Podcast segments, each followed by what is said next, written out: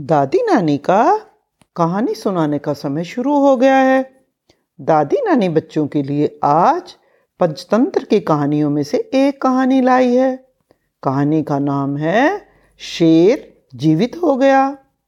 तो बच्चे, कहानी सुनने के लिए तैयार हो जाएँ। किसी शहर में चार दोस्त रहते थे।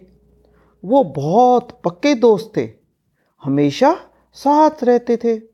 उनमें से तीन बहुत ज्ञानी थे, बहुत लर्निड थे।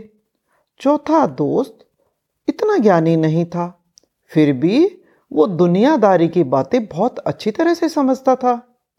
एक दिन चारों दोस्तों ने डिसाइड किया कि वो पूरे देश को घूम घूम कर देखेंगे और कुछ पैसा भी कमा कर लाएँगे।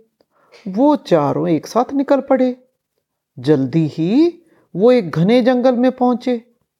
रास्ते में उन्होंने देखा किसी जानवर की हड्डियाँ ज़मीन पर पड़ी हैं। एक ज्ञानी बोला, हमें अपने ज्ञान को परखने का मौका मिला है। ये हड्डियाँ किसी मरे हुए जानवर की हैं।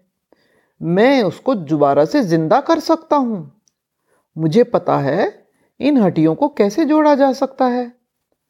दूसरे मित्र ने कहा, मैं इस जानवर पर मांस और खून की खाल चढ़ा सकता हूँ। और तीसरे मित्र ने कहा, मैं अपने ज्ञान से इस जानवर को ज़िंदा कर सकता हूँ। अब तक पहले वाले ज्ञानी ने उस जानवर की हड्डियाँ लगा दी और दूसरे ने उस पर मांस, खून और खाल चढ़ा दिया। ये सब देखकर चौथा लड़का चिल्लाया, अरे अरे, उस जानवर में प्राण नहीं डालना। ये एक शेर है। लेकिन ज्ञानी मित्रों ने उसकी बात नहीं सुनी। उन्होंने तो शेर को ज़िंदा करने का डिसाइड कर लिया था। दुनियादारी जानने वाला मित्र झट से पास के पेड़ पर चढ़ गया और देखने लगा।